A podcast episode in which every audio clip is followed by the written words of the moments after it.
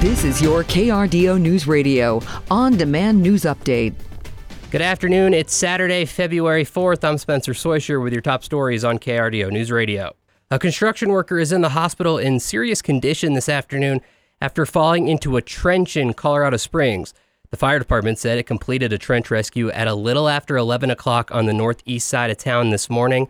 That's near Black Forest Road and Research Parkway. Rescue operations shut down Black Forest Road from Cowpoke to Research for a short period of time, though it's back open. One person is in the hospital after being hit by a car this morning. It happened at a little before 8 o'clock near the 1800 block of South Nevada. Police do not believe alcohol and speed are factors in the crash and have not released the identity of anyone involved. Friday, we learned the officer who was injured in a long fall off of South Academy Bridge is Patrol Officer Julian Becerra. He's a four and a half year veteran of the Fountain Police Department and is one of their canine officers. Thursday night, at the end of a long police chase, he went over the edge of a bridge that goes over Fountain Creek, falling about 40 feet onto the ground. He was airlifted to Penrose St. Francis on the city's northeast side in critical condition. And as of last night, officials with the Fountain Police Department say he has been stabilized and he's resting with his family at his side, though no further details were given on his exact injuries.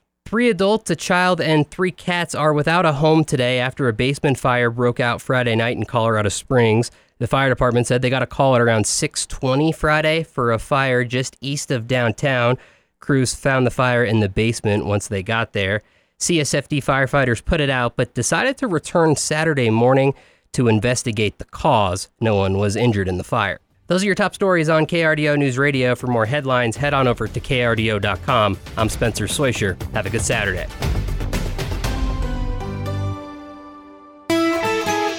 What a gorgeous start to this first weekend of February. We stay mild overnight, anywhere 5 10 degrees above that average. That'll bring us to about the teens, low 20s across the region. As we get into your Sunday, plenty of sunshine, few clouds expected. We stay dry with high pressure dominating. Gonna be a really nice day. Get outside, enjoy some of that pleasant weather around the region as we are tracking our next snow chance by Monday. From the Storm Tracker 13 Weather Center, I'm meteorologist Joe Rook.